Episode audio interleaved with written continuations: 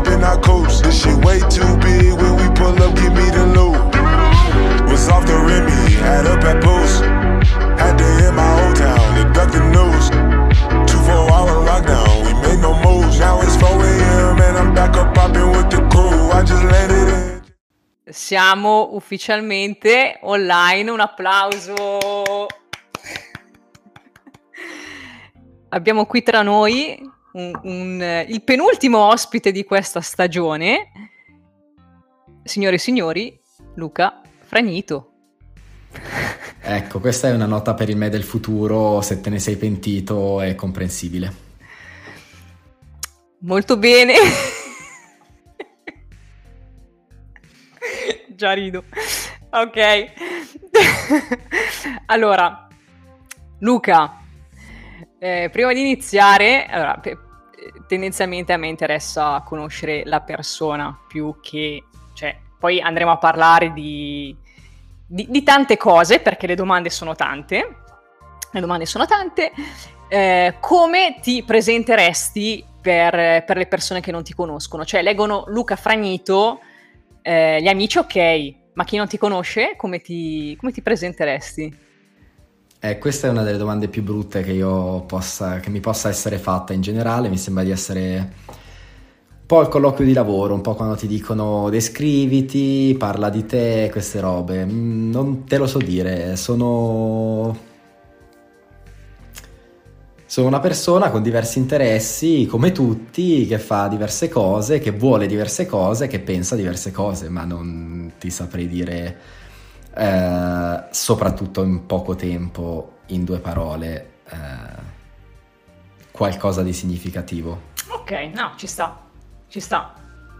Anche perché questo ridurrebbe, eh, in qualche modo mi ridurrebbe a qualcosa e non ad altro, escluderei qualcosa, includerei qualcos'altro quindi non, eh, non, ti saprei dire, sono, sono, io, magari alla fine di questa puntata lo sapremo. Mi piace, mi piace. Questo, questo, è già un inizio, possiamo dire, possiamo dire così.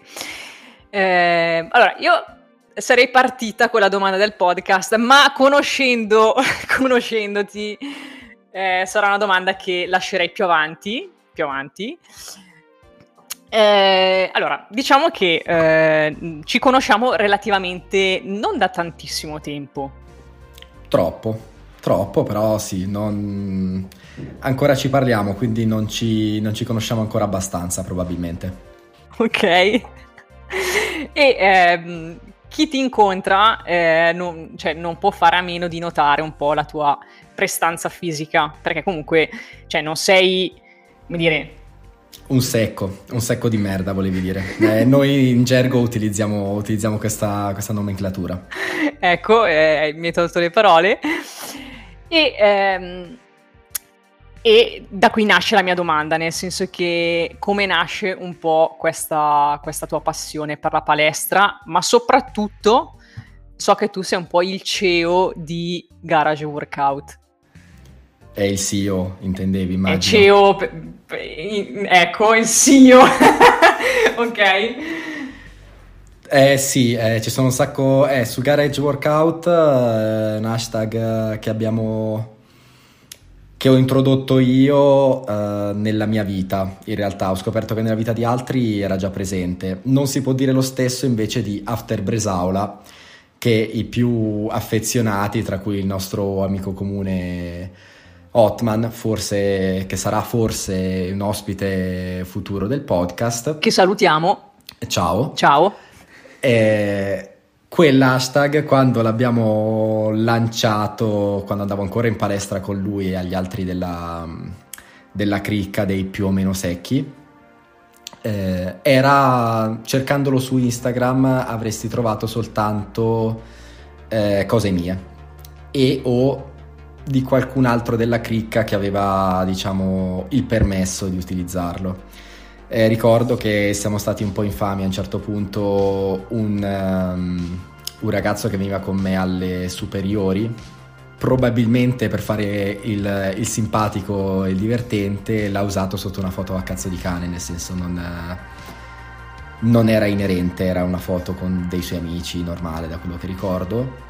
e mm, abbiamo fatto così tanta pressione psicologica sotto quel post che eh, l'hashtag è stato rimosso e eh, ad oggi credo ci siano ancora solo le nostre, le nostre cazzate con quell'hashtag.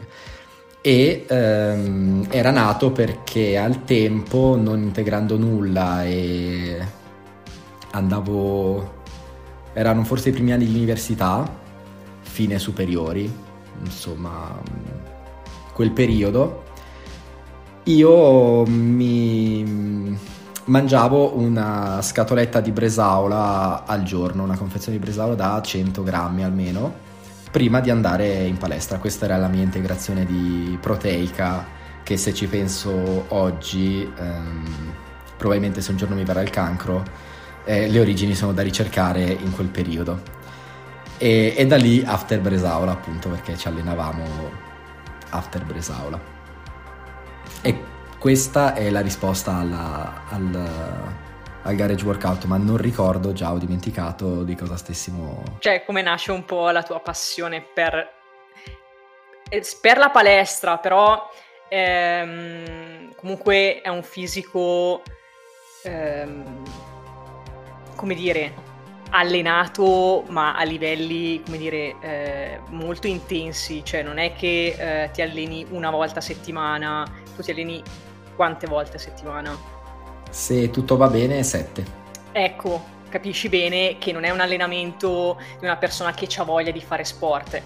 C'è, c'è proprio un, un inten- eh, te lo chiedo, c'è un'intenzione precisa di dove vuoi far portare il tuo fisico?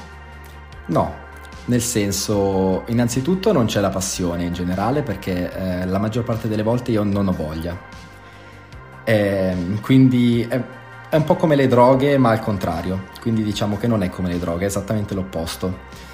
Eh, quando immagino, eh, perché comunque non avendone fatto uso purtroppo non, eh, non so dirtelo, ma credo che eh, facendo uso di droghe tu ehm, goda del momento in cui stai facendo uso e poi te ne penti o comunque hai le ricadute dopo. Nel mio caso io non godo per niente nel momento in cui mi alleno, cioè in realtà sì, non, non all'inizio, durante l'allenamento, a seconda dell'allenamento, in, alcuni, in alcune sessioni sì, eh, ma non è comunque il sentimento principale, però dopo invece sono contento e soddisfatto, quindi è l'opposto, eh, il percorso è la parte faticosa che non hai voglia di fare, il risultato è quello che che ti gratifica e nasce eh, da quando ricordo eh, diciamo nasce dal fatto che io pesavo 56 kg in prima media circa. Che eh, non è poco eh, credo. Non è che fossi obeso o eccessivamente grasso insomma come, come lo vogliamo dire. Però io non ero contento e ho iniziato ad andare a correre che se che ho, oggi rinnego tutto, ovviamente, però andavo a correre. E andavo a correre fuori casa mia, ci sono dei tornanti per andare al castello di Trezzo sull'Adda, eh, Caput Mundi Town City, metropoli. E, e facevo questo, man- avevo iniziato a mangiare poco, a saltare la colazione, andavo a correre. E in quel periodo sono svenuto un paio di volte eh, o ci sono andato vicino non bellissimo. Eh, mio nonno che mm, abita, abitava a Napoli in quel periodo è venuto a trovarci e eh, mi ha, ha, detto a mia madre che forse era, era il caso che, che, io andassi a fare qualcos'altro e mi ha, mi ha, portato in palestra e ho iniziato da lì, nel senso sono andato in palestra, eh, mi seguiva il, il ragazzo, ragazzo insomma, il, il, signore con un nome molto classico, si chiamava Fiorenzo, come il, il centauro che istruì Eracle, mi pare. Mi ricordo, poi, poi lo chiamavano Fiore, che non, non, non gli dava dignità, ecco, però si chiamava Fiorenzo e mi ha iniziato un po' ad allenare dopo il periodo di prova, ha deciso di rimanere, poi io iniziavo ad aumentare i carichi, lui veniva e mi diceva ti taglio i cavi la prossima volta che, che ti vedo alzare ancora il peso, perché comunque avevo 12-13 anni circa, insomma non so quanti anni hai in seconda media più o meno. E niente, non ero costantissimo e avevo dei quelli che eh, guardandoli in prospettiva erano sicuramente dei problemi alimentari, quindi andavo una settimana, non ce ne andavo due, andavo un mese, non andavo un altro mese e mm, un po' così. La cosa si è evoluta poi nel tempo con alti e bassi. La costanza non è mai stato il mio forte, nel senso io o forse possiamo dire di sì, nel senso che sono costante nel momento in cui mi alleno, non sono costante anche nel momento, cioè sono costante anche nel momento in cui non mi alleno. Eh, quindi non succede che non mi alleno per qualche giorno, se non mi alleno per qualche giorno, eh, tendenzialmente quel qualche giorno diventa qualche settimana e qualche mese. E, e poi vabbè, eh, mi ricordo che mi hanno sempre detto come fai a essere così, sei gigante, sei grandissimo, non voglio diventare come te se inizio ad allenarmi perché sei troppo grosso e io ogni volta non mi sono mai visto troppo grosso eh, o come mi vedevano gli altri. E infatti riguardando le mie foto del passato anche nei momenti in cui comunque mi sentivo di stare bene di essere abbastanza soddisfatto in prospettiva sempre dico ma ero cioè io ero un secco di merda e non lo sapevo. E, ma pre- penso che sarà così per, per sempre perché non, non, c'è un punto in cui arrivi o un punto in cui vuoi arrivare. Cioè quando arrivi sei morto tendenzialmente. E... Sei un po' come Icaro che vuole avvicinarsi sempre di più vicino al sole. Però Icaro è morto, eh, so, vedi tu. Sì, infatti perché io non, non, voglio avvicinarmi sempre di più al sole, io voglio andare sempre più in alto sapendo che al sole non ci arriverò mai, perché non me lo immagino neanche il sole. E, e poi vabbè ho il limite che non, non mi drogo e quindi non, non raggiungerò mai dei, dei, livelli estremi, ecco diciamola, diciamola così. Ok, eh, ah no, anche perché comunque mh, la cosa che mi ha sempre stupito, eh, io ovviamente eh, parlo da ignorante perché non ci sono dentro in toto in questo mondo, eh, però mi faceva specie il fatto che tu sia diventato così da autodidatta, cosa che di norma per arrivare a certi fisici ci vuole sempre un affiancamento. E per quello che dico, mh, il fatto che tu abbia fatto tutto da solo mi stupisce e, e dico magari, cioè, com'è che si fa, ehm, no, anzi, o meglio, tu consiglieresti di farlo da soli a- arrivati a un certo punto o è sempre meglio farsi seguire? Allora, io non, qui lo dico e qui lo nego, non, nel senso non posso consigliare eh, di non farsi seguire, però di fatto io non mi sono quasi mai fatto seguire. Eh, ricordo quando sono andato in una palestra commerciale dopo quella di Fiorenzo, avevo il personal trainer assegnato, mi ha fatto una scheda, l'ho, l'ho seguita per un po', eh, ma non, non, mi si adattava eh, e io stesso non conoscevo come migliorarla. E ai tempi, eh, che sembra già che parlo come i vecchi di 80 anni al cantiere, però eh, in quel periodo, ecco, diciamola così, non, eh, non, c'era tutti i social, i fitness guru che ci sono adesso e quindi le informazioni erano difficili da trovarsi eh, riguardo, non so, esercizi eh, migliori, peggiori, per quale gruppo muscolare, eccetera. Quindi semplicemente andavo su internet e cercavo esercizi per uh, bicipiti e ne trovavo diversi. Eh, ne provavo diversi e capivo quali per me erano meglio e quali peggio, che poi non c'è un meglio o un peggio in senso assoluto, dipende sempre, di, dipende sempre da te.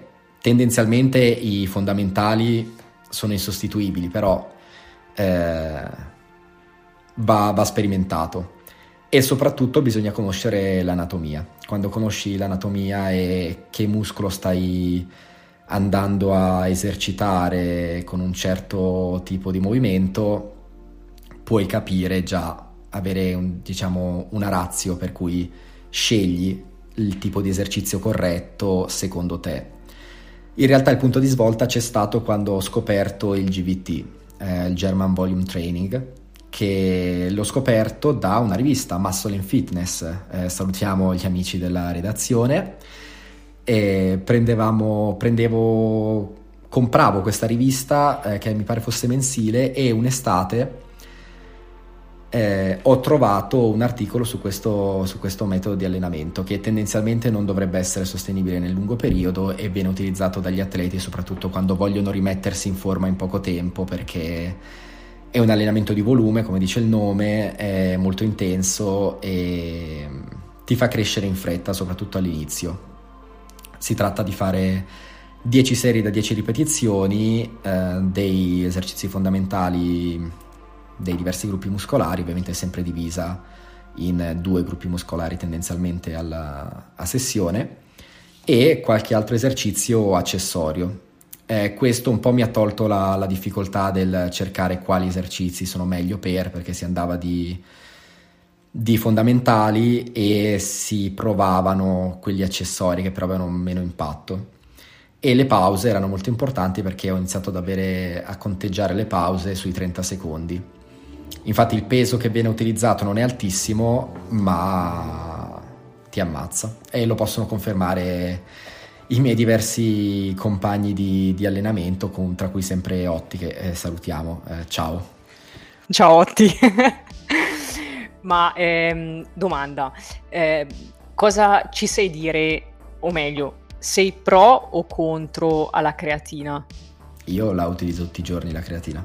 Eh, Ora, anche qui, eh, un po' come i cripto guru che dicono no consigli finanziari, eh, no consigli nutrizionali, nel senso che eh, la creatina comunque è un integratore, non è una droga, non è uno steroide, non, è un integratore come un integratore alimentare e eh, utilizzato nel giusto dosaggio che dovrebbe essere sui 5 mg al giorno per stare safe, insomma non ha nessun effetto collaterale, zero. È l'integratore più studiato e più controllato e quindi non, non si corre nessun rischio né pericolo.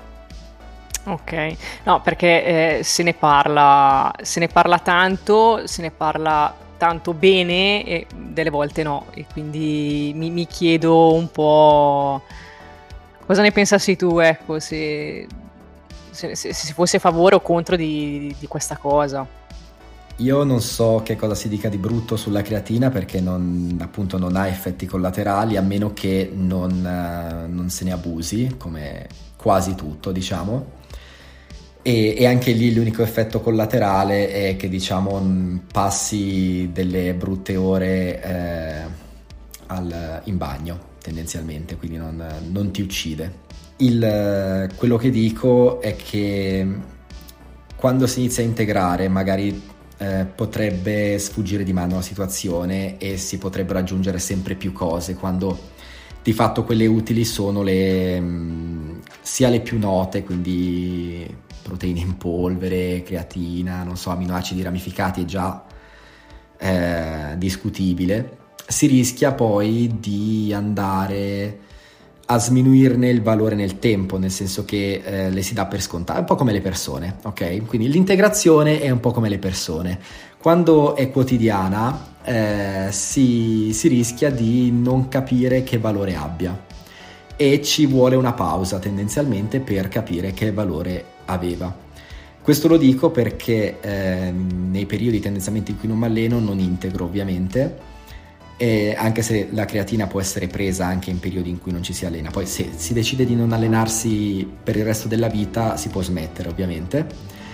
E, e quando poi ho ricominciato ad allenarmi, oltre ai dolori e alle invocazioni al nostro Signore, eh, ho deciso comunque di eh, non utilizzare subito, di non reintegrare la creatina subito, perché ho detto, vabbè, adesso sto ricominciando, non c'è bisogno di supplementi, non ricordo nemmeno se, se integravo le proteine, ecco per dire. E, e, volevo morire, ovviamente, però era normale perché erano mesi di stop.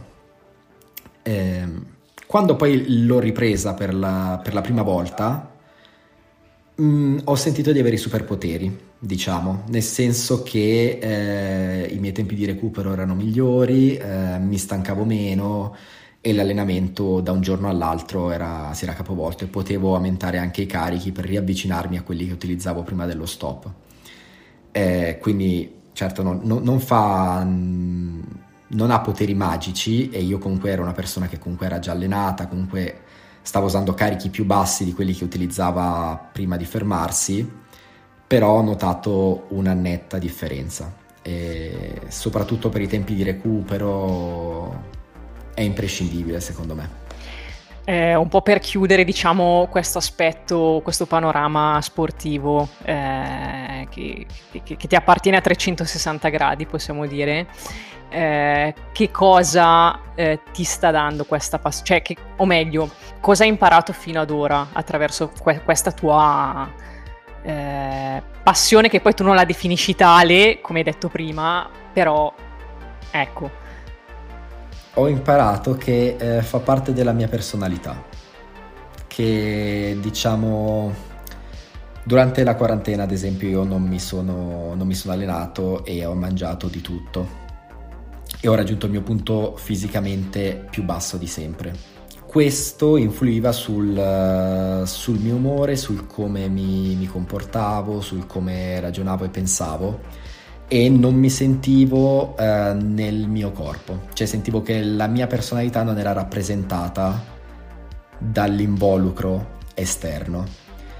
E perché credo, avendo forse iniziato così, così presto, essendo così presente nella mia vita, che faccia parte comunque di quello che sono. Infatti non ne posso fare a meno e non lo voglio fare, ma lo faccio perché ne conosco i infiniti risvolti positivi, soprattutto più che a livello fisico, a livello comunque anche, anche mentale, cioè fa parte di me. Quello che ho imparato è questo se vogliamo fare un po' i, filosofi, ovviamente ti posso fare, non so, dire le diverse frasi motivazionali, niente arriva se non te lo vai a prendere, eh, se non lavori il risultato non c'è, eh, no pain, no gain e possiamo andare avanti all'infinito. Ecco, però io non sono uno di questi, ecco, diciamo, non, non sono il tizio della palestra, malato di palestra per la palestra, è più ampia la, il discorso. Certo, no, ci sta.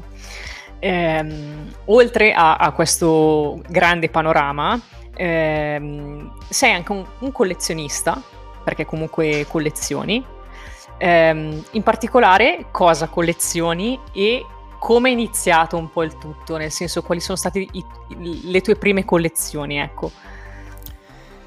Allora, cosa colleziono è molto ampio come discorso, eh, tendenzialmente siamo nell'ambito delle action figure eh, vintage e ultimamente non, però non solo. E, ed è iniziato perché come tutti i bambini degli anni 90 eh, ho vissuto un'epoca di tante cose bellissime, eh, ma tante cose bellissime che vedevi a casa dei tuoi amici più fortunati, tendenzialmente. E quindi poi crescendo, ehm, avendo ovviamente soldi tuoi, non dovendo chiedere alla mamma me lo compri, puoi recuperare diciamo quello che non, che non, hai avuto, che hai vissuto solo in parte e c'è un, ovviamente un grande aspetto nostalgico in, in tutto questo. Eh, poi ho, collez- ho, collez- ho, collezionato anche cose più grandi di me, nel senso che vengono dagli anni Ottanta, ehm, che ho vissuto da piccolo di striscio, eh, magari con eh, giocattoli che mi erano stati regalati perché erano fondi di magazzino di molti anni prima oppure la versione nuova di, quella, di quelle linee di action figure successiva, quindi magari degli anni 2000.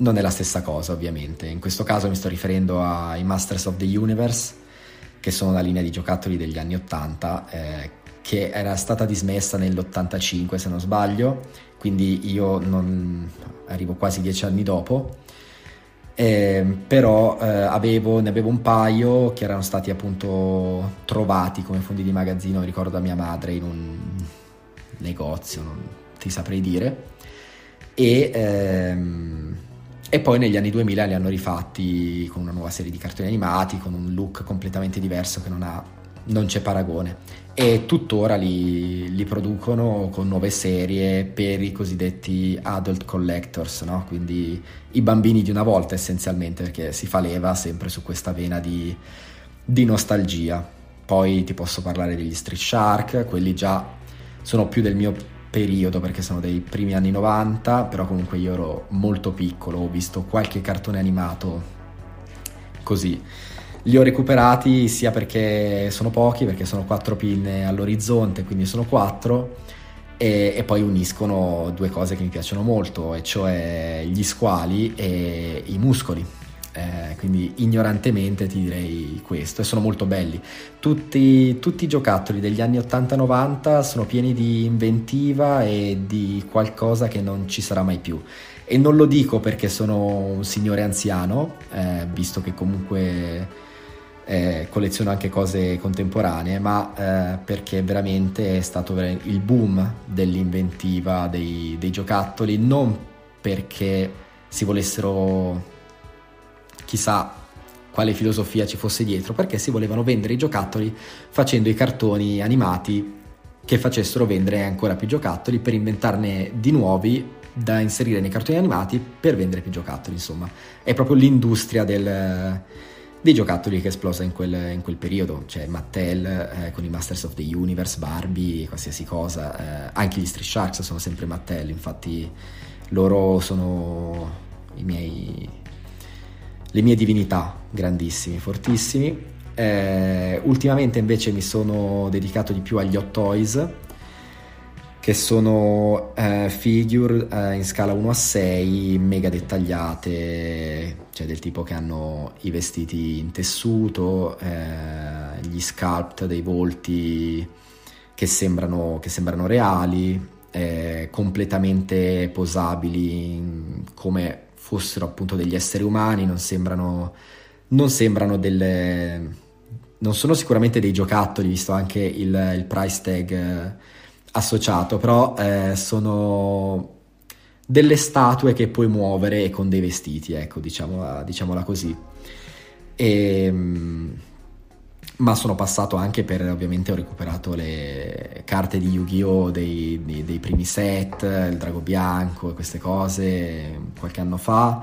Ultimamente ho ripreso invece le, le carte dei Pokémon, sempre dei primissimi set, Charizard, quello iconico bellissimi, insomma sono tutte cose che si collezionano perché ci si ricorda del periodo in cui c'erano, anche se poi di fatto io il Charizard non è che l'avessi in quel periodo, ce l'ho, ce l'ho adesso e mi ricorda comunque di tutto un periodo della mia vita. Quando si parla di cose vintage tendenzialmente è così. Ma ehm, qual è il, se si può dire, il pezzo più bello che pensi di avere tra tra tutto quello che hai, quello è il pezzo più bello. Eh, non, non c'è un pezzo più bello, nel senso che innanzitutto colleziono solo quello che mi piace, anche parlando dei Masters of the Universe, ad esempio, non è che ho tutte le collezioni, tutti i set, ho solo i personaggi che mi piacevano e poi tendenzialmente sono quelli dei primi, dei primi set usciti, visto che poi tutte le linee di giocattoli, soprattutto quelle vintage, va bene l'inventiva, ma poi vanno a degenerare e poi chiudono a un certo punto. Però vabbè, il mio Iman eh, vintage, quello vero, l'originale degli anni 80, bellissimo. Eh, il, la riproduzione in scala 1 a 1 di, di Grogu, del bambino di The Mandalorian, della, della Hot Toys ovviamente ha persino i capelli. Eh, il mio Charizard parlando delle carte di Pokémon, il drago bianco originale, insomma ogni, ogni, ogni serie, ogni linea che colleziono ha i suoi, i suoi pezzi più belli però tendenzialmente tutti i pezzi che io includo nella collezione sono cose che, che mi piacciono. Se non, se non mi piacciono non lo, non lo, colleziono nonostante faccia parte di una serie che colleziono, di, di Yu-Gi-Oh! Le, o i primi set e basta, di, dei Pokémon stessa cosa, i primi tre set usciti tra il 99 e il 2000, dei Masters solo personaggi selezionati, dell'Out Toys solo The Mandalorian e quindi alcuni personaggi specifici di The Mandalorian, più Darth Maul che è il mio personaggio di Star Wars preferito da sempre e, e così via. Ma ehm, se tu ti potessi eh, incarnare, doma- cioè domani ti svegli, ti incarni in un personaggio eh, di, di, quelli che hai, chi sceglieresti? Eh, allora... Anche un po' della sua vita, un po' della sua storia, scegli lui o lei. Tendenzialmente i personaggi vintage di vita e storia hanno zero, nel senso che sì, c'erano i cartoni animati per i bambini per far comprare il giocattolo ai genitori. Eh, però ti direi o E-Man se non fosse per il taglio di capelli invecchiato un po' male e per le mutande in pelliccia che probabilmente d'estate non è il massimo e poi vabbè, lui è, come dice lo slogan, è l'uomo più potente dell'universo, quindi chi non vorrebbe essere l'uomo più potente dell'universo? Eh, probabilmente anche le donne. Ecco, mettiamo qui una piccola provocazione. Eh, se no, se non fosse che viviamo in una società di esseri umani, il mio ripster, eh, che è il capo degli Street Shark, che è appunto lo squalo, quello blu con eh, la pancia bianca, insomma, il più classico perché anche lui è enorme, è cattivissimo, è imbattibile, indistruttibile. Non so chi vincerebbe tra i due, però insomma, se no, sì, tendenzialmente questi, ma okay. così, nel senso... Ok. ci sta, ci sta. Ehm, oltre a questo grande panorama del collezionismo, comunque che, che, che fai queste collezioni, eh, sei anche un grande appassionato di cinema, infatti non a caso comunque eh, tanti dei film che sono usciti recentemente siamo andati a vederli assieme con, con, con vari amici, quindi diciamo che stiamo, come dire, ehm, sc- scoprendo tanti film ultimamente, però vabbè tu ovviamente eh, conosci più di me sicuramente.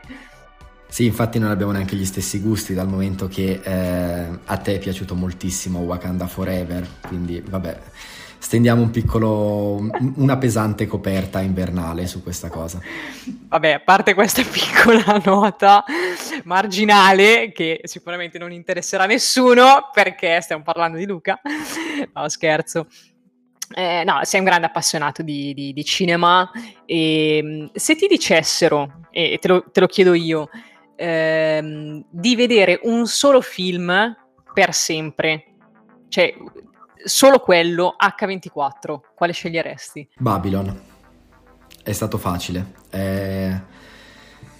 Ci sono opinioni contrastanti su questo film, non ha ricevuto sicuramente i riconoscimenti che meritava per motivi metacinematografici, diciamo che non è un film che è gentile con la critica e quindi la critica non gli ha assegnato dei, dei premi, ecco, mettiamola così.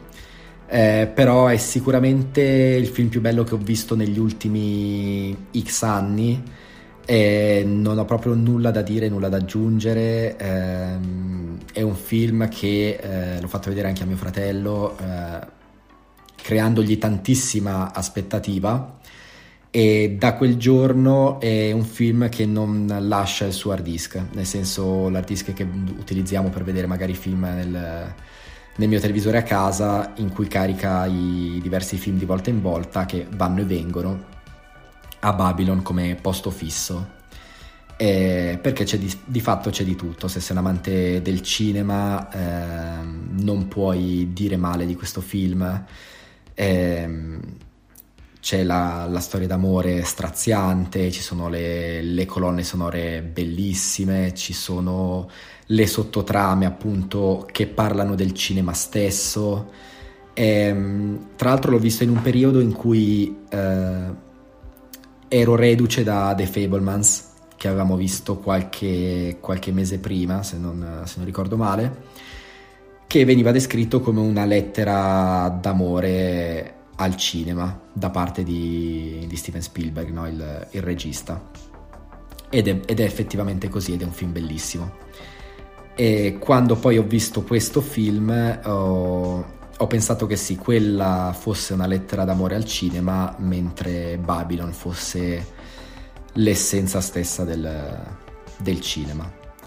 Poi ovviamente se vogliamo parlare di, di altri film meno metacinematografici, eh, non si può prescindere nella vita di nessuno, non, può, non è ammissibile che manchi Il Signore degli Anelli. Eh, tutti e tre i film, alcuni migliori di altri, ma tutti e tre i film devono, devono rimanere un punto cardine della crescita personale di chiunque. E, butterei tutti i libri di motivazionali, Padre ricco, Padre povero e queste cose qui, eh, metterei invece i tre DVD del Signore degli Anelli, di cui penso di apprezzare il primo più di tutti gli altri, seguito dal terzo e poi il secondo. I film di mezzo sono sempre quelli che hanno qualche problema in più, diciamo. Però li ho rivisti anche recentemente durante il lockdown e, e avendo un minimo utilizzo di CGI e mm, non è invecchiato o è invecchiato minimamente, hanno più di dieci anni e questo mi fa sentire insomma un po' così dal momento che li ho visti tutti e tre eh, al cinema quando, quando sono usciti. E, e niente sicuramente sicuramente continueranno. Non, non faranno mai più film del genere visto che ormai la CGI viene utilizzata anche bene ma viene comunque molto utilizzata in tutti i film, mentre qui hanno ricostruito palazzi e spostato rami e rametti numerati per, ric- per ricreare... C'è stato un lavoro immenso dietro. Dune dicono che sarà il Signore degli Anelli di, di questi moderno. Sarà il Signore degli Anelli moderno e a me il primo è piaciuto molto.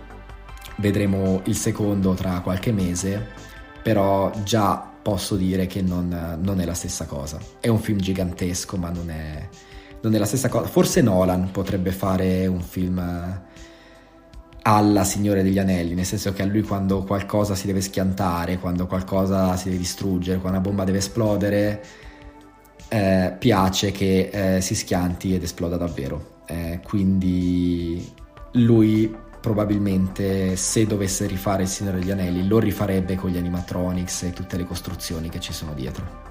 La scintilla eh, nel, nel, mondo del cinema, no?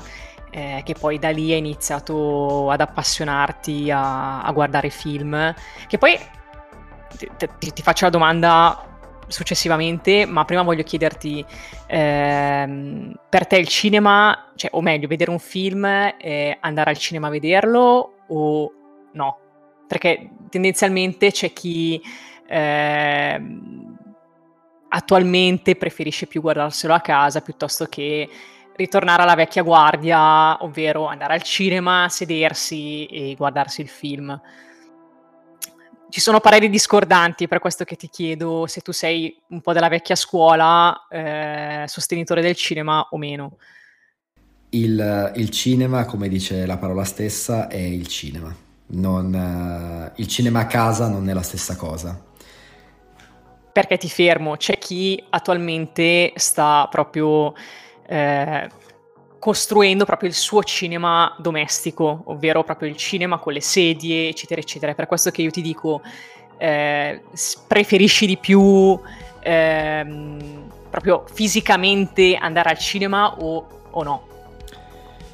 Allora, ovviamente se, se ricostruisci un cinema eh, vero e proprio a casa tua, a livello tecnico e di esperienza del film, non, eh, almeno in linea teorica non ci dovrebbero essere differenze e secondo me per, è, è, un perfetto sostituto.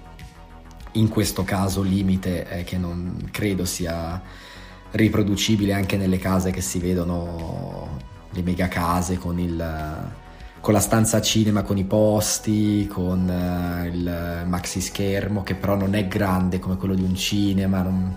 l'acustica probabilmente non è la stessa di un cinema, quindi nell'ipotesi in cui tu abbia una sala cinematografica tua, così com'è a casa, l'esperienza uh, a livello tecnico visivo uh, è la stessa ovviamente se tu mi parli di esperienza come tutto quello che ci gira attorno, quindi magari andarci con, eh, con gli amici, mm, tutto quello che c'è prima e che c'è dopo, il discutere del film ehm, con le persone che trovi lì o con le persone con cui sei andato. Eh, probabilmente non è la stessa cosa, però si potrebbe dire inviti i tuoi amici nella tua sala cinema. E allora può essere molto simile. Quello che non è eh, sicuramente riproducibile e che non tutti in realtà credo che abbiano provato, ma dovrebbero almeno una volta nella vita, è l'andare al cinema da soli.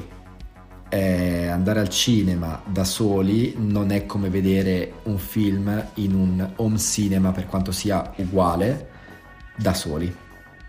E... Ed è pericoloso perché poi ti manca. Se poi hai gli amici con cui andare, eh, ti manca andare al cinema da solo, ma è un'esperienza da, da provare. Però sì, ecco, nel caso limite in cui si potesse avere una sala da cinema a casa, direi che ci si può anche accontentare, sì. Ok. Ritorno alla domanda precedente, ovvero eh, la scintilla che poi è nata la, la passione per il cinema qual è stato il film da cui poi è nato tutto? Te lo ricordi o, o no? No, non, non, lo ricordo perché non c'è stato, nel senso che okay. io da quello che ricordo, da pic- fin da piccolo eh, mi piaceva guardare film, eh, cartoni animati ovviamente, insomma mm, racchiudiamo tutto e eh, ne guardavo diversi, andare al cinema era un una cosa che, che, si faceva, poi ci andavo tendenzialmente con mio padre quando ero piccolo e, ed è con lui appunto che ho visto ad esempio Il Signore degli Anelli, come dicevo prima, al cinema. Un sacco di gente non l'ha visto nonostante possa avere la mia età o sia anche più grande perché magari non, non andava al cinema e l'ha, e l'ha riscoperto successivamente, spero sia andato a vederlo questo mese o lo scorso insomma quando l'hanno, l'hanno ridato anche se non, non è la stessa cosa ovviamente. Eh, sempre con mio padre ho guardato i primi la trilogia prequel di, di, Star Wars al cinema, per cui poi mi sono recuperato in televisione eh, i, i, film quelli degli anni 70 e, e, andare al cinema era una cosa che, che facevo da piccolo, eh, ma anche non andando al cinema, anche guarda, guardandoli, guardandoli a casa ovviamente, soprattutto per quanto riguarda i film più, più vecchi. Io ho perso un anno alle superiori perché eh, tendenzialmente quello che facevo nella mia vita era allenarmi, dormire, mangiare e guardare film. E nonostante quello, vabbè, poi non mi addentrerò, ma l'ho perso per una mezza mafia. E vabbè, insomma, non è questo l'argomento. Non ci addentriamo. E praticamente io in quell'anno ho visto infiniti film. C'era un sito, eh, si chiamava Internapoli City, che ogni giorno mh, mm, caricava ai tempi ancora di Mega, Mega Upload, penso si chiamasse il sito del, del tizio asiatico che poi è stato messo al gabbio. Ehm, caricava diversi film ogni giorno e io ne vedevo, c'è stato un momento in cui sono, sono andato in pari, sono andato in pari con i film caricati sul sito non era un, uh, un, periodo sano ovviamente, però uh, e anche il come ne, ne, fruivo non era sano perché li guardavo nel, nel, mio PC portatile e non tutti interi, tutti insieme, nel senso magari ne guardavo un pezzo a colazione, ehm, poi a pranzo quando tornavo a casa, poi dopo pranzo magari me ne guardavo uno intero, poi andavo in palestra, poi tornavo, la sera ne guardavo un altro e così via. E ho visto tanti di quei film brutti che eh, non ne ho mai più rivisti così tanti nella mia vita. Eh, anche perché non ne hanno più fatti così tanti tendenzialmente o comunque li ho evitati e eh, tanti di quei film magari sconosciuti che non conoscono in tanti e tanti di quei film che ovviamente vanno visti i calti, i must insomma e ad oggi ancora me ne mancano alcuni che eh, tipo Carlitos Way ancora non l'ho visto. Eh, anche se so già che fine fa eh, il personaggio visto che in qualsiasi pezzo rap oggi pare che se non lo dici non, eh, non sei rilevante. E, e, diciamo che è una cosa che, che mi piace. Poi non sono un, uh, un purista dei film nel senso guardo i film più, più d'azione, più ignoranti. Cioè, i Fast and Furious li ho visti tutti, mi manca l'ultimo perché purtroppo eh, con il lavoro non sono riuscito, però sicuramente andrà recuperato, ma per forza. E, e guardo poi i film più impegnati, film, tendenzialmente un po' come dicevano gli antichi quando facevano la differenza tra commedia e tragedia, per cui la tragedia era comunque un, uh, un, genere molto più alto, molto più bello, molto più importante, cioè se eri un attore tragico, eri un attore di un certo spessore, se facevi la commedia, mh, vabbè, ok. Eh, nonostante ovviamente si facesse sia commedia che, che tragedia. E su questa, su questa linea di pensiero, secondo me, i film più belli ovviamente sono quelli che ti smuovono emotivamente e per forza di cose non possono essere film d'azione o commedie più o meno stupide. Guarda, mm, mi hai anticipato, nel senso che ehm, c'è stato un film che guardandolo a, a fine film ti sei sentito, non dico cambiato, però ha cambiato varie prospettive con cui guardavi le cose. No, nel senso che i film che mi toccano di più non sono i film che mi cambiano, nel senso che non credo che un film possa effettivamente cambiarti, però può toccarti nel momento in cui magari esprime qualcosa che, eh, che ti tocca da vicino, qualcosa che provi o qualcosa che senti e sono in qualche modo il lavoro di una persona, l'espressione del lavoro di una persona che è riuscita a mm, mettere in pratica ed esprimere appunto qualcosa che eh, provi anche tu o una situazione, insomma quelli che un po' come possiamo dire ti parlano. E mi è capitato con uh, The Fablemans in alcuni passaggi, eh, non mi è capitato ad esempio con, uh, con Babylon, nonostante sia a tutti gli effetti eh, uno dei miei film preferiti. E, mh, mm, però ecco, quelli che in qualche modo ti toccano, anche se poi non parlano di te, perché eh, ho visto The Whale e quando vedi The Whale non puoi rimanere impassibile, è stato devastante vedere, vedere quel film. Eh, sono, sono quei film che toccano le tue corde emotive in qualche modo. Poi io non sono una persona che eh, esprime eh, se stesso i propri sentimenti apertamente e forse mh, la mia passione per il cinema è proprio questo vedere e vivere delle sensazioni che comunque in qualche modo io non esprimo e vederle anche rappresentate o anche no, nel senso anche emozioni che non sono mie. Sono comunque emozioni, ecco, diciamo così. Bello, ci sta. Ehm, c'è un genere, ehm, che prediligi in particolar modo o non c'è? Ti piace diciamo un po' un po' tutto? Eh, guardo tutto, ehm, apprezzo tutto e i film che rimangono sono i film drammatici. Se, se un film finisce bene ma ha avuto uno svolgimento drammatico, per me resta un film drammatico. Se un film finisce male e ha avuto uno svolgimento più o meno felice resta un film non drammatico. Cioè, se vedo Avengers e mi muore Iron Man alla fine, eh, ovviamente mi dispiace molto, ovviamente sono molto toccato, ovviamente è anche dato dal fatto che sono dieci anni di film che, che ho visto e quindi poi c'è tutta quella questione un po' come quando si collezionano cose vintage che ti fanno ripensare al percorso, però non è un film drammatico e non è un film che ti rimane, ecco quando vedi Requiem for a Dream eh, rimani a guardare i titoli di coda e quando anche sono finiti tu sei lì che guardi lo schermo. Sto immaginando la scena ed effettivamente è così.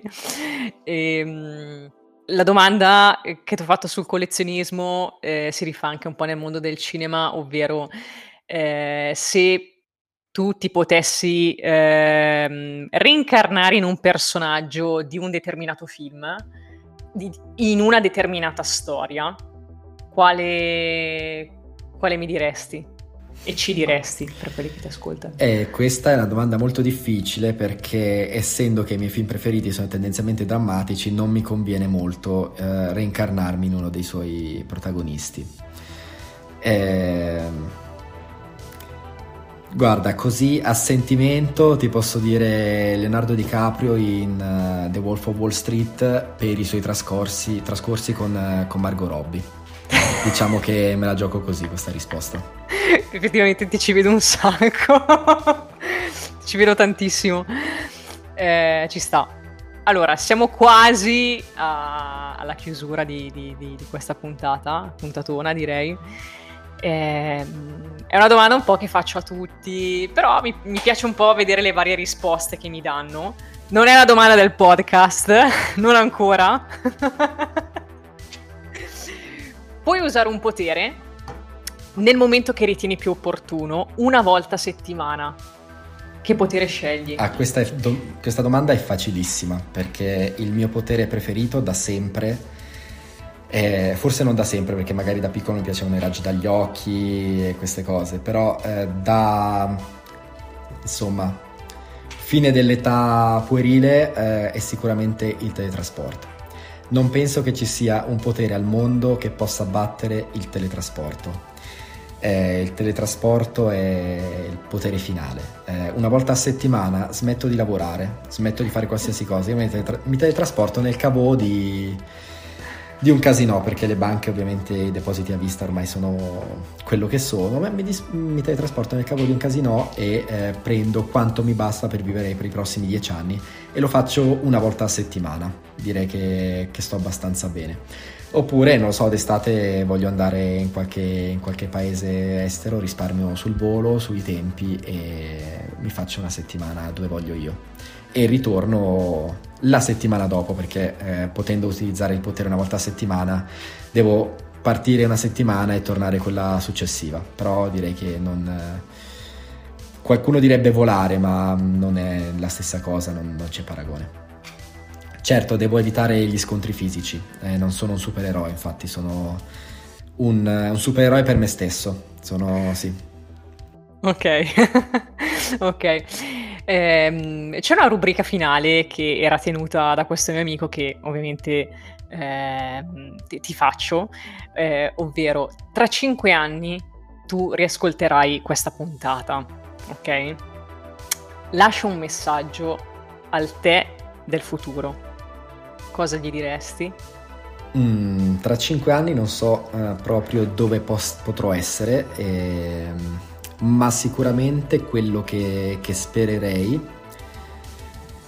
è di non avere nessun rimorso e nessun rimpianto e non credo che, che ne avrò, cioè probabilmente eh, sarò in galera, ma non, eh, non, avrò avuto rimorsi e rimpianti. E soprattutto spero che eh, riascoltando questo eh, possa pensare a quanto fossi un coglione e quante cazzate dicevo. Perché è un po' come quando riguardi le tue foto di quando pensavi di essere gigantesco, eh, se in futuro le rivaluti in negativo vuol dire che eh, almeno la tua percezione è quella di essere, di essere migliorato, che è quello che conta. In merito un po' a chi sei adesso? Poi ovviamente siamo persone in evoluzione, quindi è una domanda, come dire, provvisoria, ma ehm, cosa diresti invece al te del passato, con la consapevolezza che hai, che hai oggi? Bravo, eh, bravo, complimenti. Ecco, magari qualche decisione la possiamo prendere un po' prima o la possiamo un attimo rivedere assieme quando hai tempo. Però per il, in generale, bravo, sei, sei contento di dove sei oggi. Lascia un messaggio a tutti quelli che ti ascoltano, eh, quello che vuoi, mm, quello che ti senti più ispirato da dire, come tipo quelle, quelle bottiglie che lasci all'interno del mare. Lascia un messaggio e dedicami e dedicaci a tutti quelli che ci ascoltano una canzone, quella che vuoi, se del momento, della vita, quella che vuoi. Insomma, è diventata una segreteria telefonica questa, questa fine di podcast. Eh, il, mio, il, mio, messaggio per il mondo, eh, non, non, ho un messaggio per il mondo eh, se non quello di appunto non avere rimorsi e rimpianti. Se c'è qualcosa che mm, state valutando di fare, ma ne state valutando ovviamente i rischi e tutto ciò che comporta tenden- probabilmente è qualcosa che dovreste fare, poi c'è tutto il tempo per pentirsene in futuro. Però è meglio pentirsi di qualcosa che si è fatto che eh, rimpiangere eh, qualcosa che non, che non si è fatto. Diciamo, diciamo, diciamo che questo può essere il mio messaggio un po'. E, ehm, perché di sé e di ma poi, poi è difficile. Non si fa storia. È difficile vivere così, è meglio dire ho fatto il mio, è andata così. Oppure raccontare un giorno, nella, quando si, si, verrà interrogati sulle proprie storie di successo, come quella, in quel momento si è rischiato tutto per eh, realizzare quello che si è fatto. Insomma, male non può andare comunque. E mm, per quanto riguarda una canzone, c'è ovviamente la mia canzone italiana, del rap italiano tutto, eh, preferita, che è Fin senza volume di Marrakesh e Gue, in, uh, contenuta in uno degli album del rap italiano più belli di sempre, che è Santeria. Quindi con, eh, con Marrakesh e Gue ci salutiamo spariamo questa canzone al mondo, alla gente che ci ascolta. Io ti ringrazio di essere stato ospite in questo podcast. Eh, è stato veramente un piacere, un onore Luca. E ci salutiamo. Prego a tutti per, per la canzone che state per, per ascoltare. Vai. Ciao, ciao Luca. Eh, vi, vi, saluto anche ovviamente. Eh, no, a, a, quanto pare si saluta alla fine dei, dei podcast, quindi alla fine del, del, centralino e dei messaggi arrivati vi chiamo anche per, per salutarvi tutti, ovviamente. L'educazione prima di eh, tutto. Eh, minimo.